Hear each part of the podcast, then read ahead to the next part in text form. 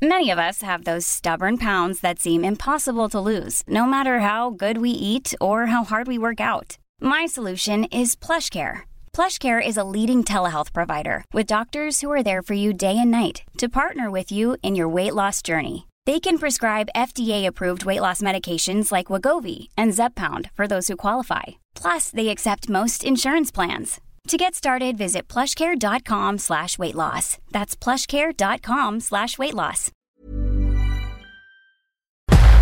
Entrevista.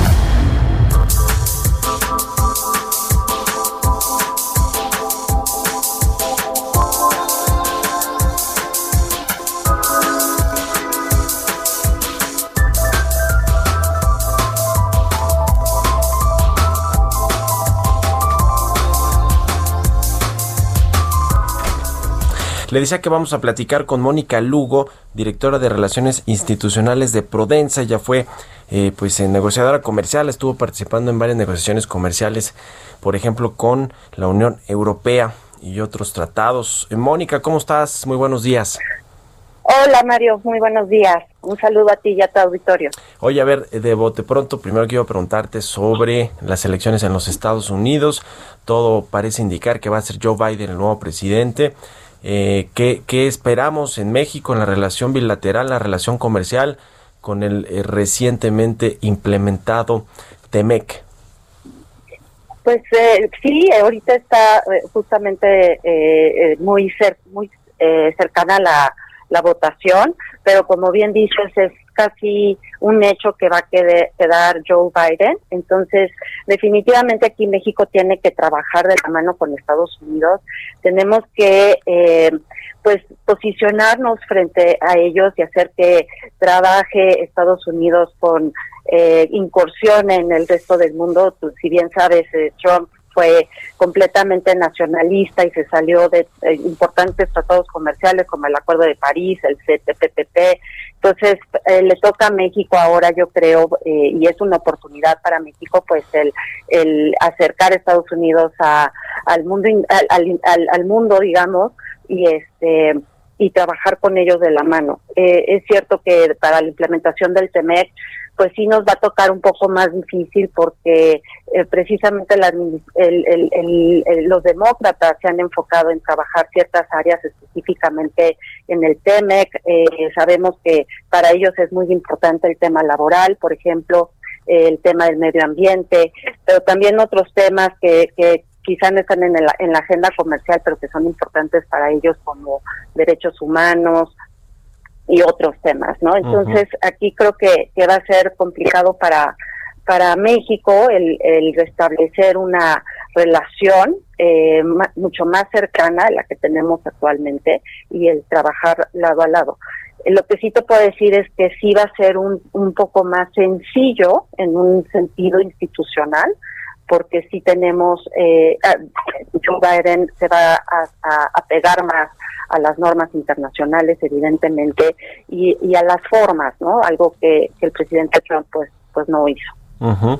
Con Donald Trump, si bien, pues ya sabíamos cómo se manejaba con respecto a la política exterior y a las políticas comerciales con estas amenazas de poner aranceles pues a prácticamente todos los productos, la guerra comercial que tiene con China, pues finalmente eh, también eh, Donald Trump había sido duro, ¿no? En cuanto a intercambiar cosas de asuntos migratorios, de seguridad eh, fronteriza y con esta especie de tercer país seguro en el que se ha convertido México y a cambio de no poner aranceles, ¿no? Es decir, nos había hecho ahí unos, unos trueques medio raros Donald Trump que aceptamos aquí en México y con Joe Biden, si, bien se prevé que los demócratas eh, pues eh, nos pongan presión ahí quizá en, en, renegociar o en que hacer cumplir al pie de la letra el tratado eh, de libre comercio, pues eh, por lo menos vamos a tener más certeza de, de, lo que viene, ¿no? Que con Donald Trump. O, tú de plano eh, crees que con Joe Biden nos va a ir mucho peor que lo que ya nos ha ido con Donald Trump en materia comercial.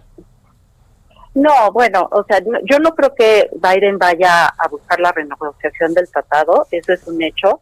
Es importante recordar que justamente cuando fue la ratificación del tratado, se incluyeron todas las preocupaciones demócratas en el, en el mismo protocolo modificatorio. Entonces se, hicieron, digamos, mucho más eh, eh, específicas las, las disposiciones respecto a, al, a trabajo, por ejemplo, se cambiaron algunas eh, disposiciones en materia laboral, se atendieron o sea, todas las preocupaciones que tenían los demócratas se incluyeron en la renegociación del, tratado justamente para que se aprobara. Entonces, me parece muy difícil que vaya a haber una renegociación, eh, y pero sí es cierto que ellos tienen otros temas, ¿no? Eh, entonces, le van a dar más énfasis a eso. Me parece que vamos a la mejor a tener un poco más de casos en materia laboral, sí va a haber disputas en materia de energía, por ejemplo, y todo el tema de energía renovable que es importante para Biden, que lo ha manifestado eh, en, varios foros. ¿no? Ese va a ser un buen pues, punto de, choque, ¿eh? porque aquí pues vamos al revés, ¿no? Aquí estamos eh, queriendo ser un lado las energías renovables. Pero bueno, continúa, continúa, Mónica. exactamente, ¿no? Y justamente ahí es en donde México pues tiene que ponerse las pilas, como decimos, y, y ponerse a trabajar en, estos temas, porque yo sí creo, como dices, que va a haber una, una, una vigilancia mayor va a haber una implementación más estricta del tratado en estos temas, pero sí va a ser apegado a derecho, ¿no? como, como señalabas, pues Trump se salía por la tangente, eh, amenazaba de, eh, en aspectos migratorios para temas comerciales, cosas que no se hacían antes, eh, tradicionalmente nunca se habían hecho, y, y Biden yo creo que va a volver a ese camino institucional, pero definitivamente pues no la vamos a tener fácil porque, eh, como ya mencionas, pues México no ha cumplido al, al pie de la letra en, en estos temas, ¿no? Entonces sí va a ser interesante ver aquí cómo el gobierno de México actúa y cómo eh, atiende estas eh, estos intereses de, la administración Biden. Eh, justamente una de, de, de, las cuestiones importantes también que debe de entender México es que Biden va a encontrar un, un país sumamente dividido eh, con, con un gran apoyo al, a, a, Trump, ¿no? Como vemos, la, elección ha sido sumamente cerrada.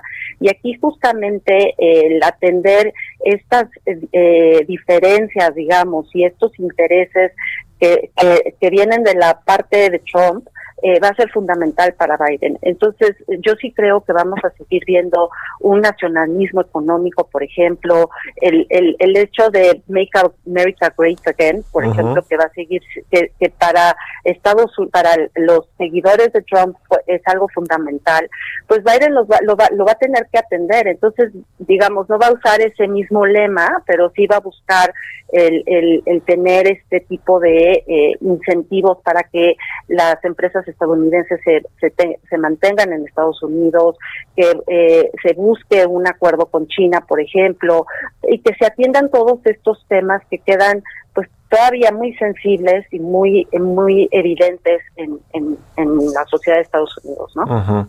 Mónica, ¿cómo eh, se beneficia México de lo que está sucediendo en el mundo con toda esta recomposición de las cadenas de producción a nivel mundial? Hay muchas empresas que ya no quieren pues tener eh, sus cadenas de producción 100% en países como China o en otros países de Asia, precisamente pues porque ahí fue el epicentro de esta crisis epidemiológica y se vieron pues afectados, ¿no? Con las fábricas y el cierre de las fábricas.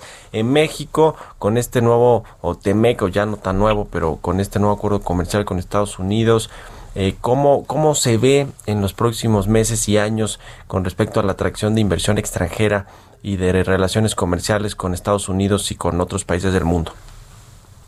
Pues eh, para mí, yo creo que estamos en un momento clave, ¿no? Como bien señalas, México eh, tiene una posición geoestratégica eh, muy particular.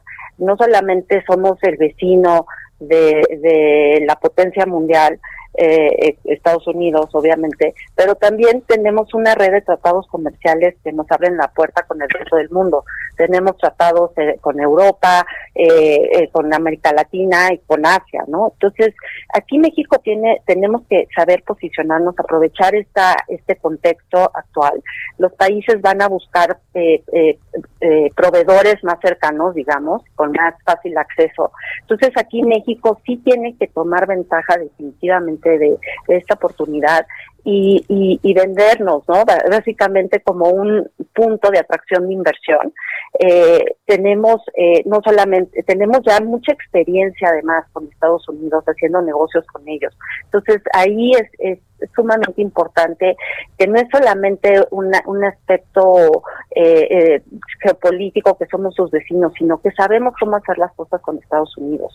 Eh, tenemos una gran fuente laboral, ¿no? De, que está capacitada, que puede proveer no solamente en cuestión de mano de obra intensiva, sino también ya un poco más avanzada, que puede poner un valor agregado eh, mucho más avanzado eh, en, en, ciertos sectores, ¿no? Como lo, lo sabemos, en, el sector automotriz, aeroespacial, pero también hay oportunidades para otros sectores, ¿no? En el sector médico, que definitivamente va a seguir siendo un sector que se va a seguir desarrollando y que va a adoptar pues nuevas tecnologías. Y aquí México es en donde pues tiene que, que dar esta, esta oferta de valor para pues el, el resto del mundo. Yo creo que sí tenemos esta posibilidad y aquí pues eh, te digo, no solamente el tema de, de, tener el TEMEX, sino que tenemos otras otra red de tratados eh, que es muy importante. Aquí sería que sería muy importante que el gobierno de México mandara las señales correctas para traer la inversión, ¿no? Precisamente eh, el no el no romper las reglas o no cambiarlas, el el, el mantener eh, pues eh, un, digamos un estricto apego a lo que se comprometió en manera internacional. Esos son los retos para México yo lo veo pero definitivamente es, posible hacerlo bueno, pues ya lo estaremos viendo. Te agradezco mucho, Mónica Lugo, directora de Relaciones Institucionales de Prodensa, que de Prodensa, sí, que nos hayas tomado la llamada y muy buenos días. Gracias, muy buenos días, Mario. estés muy bien.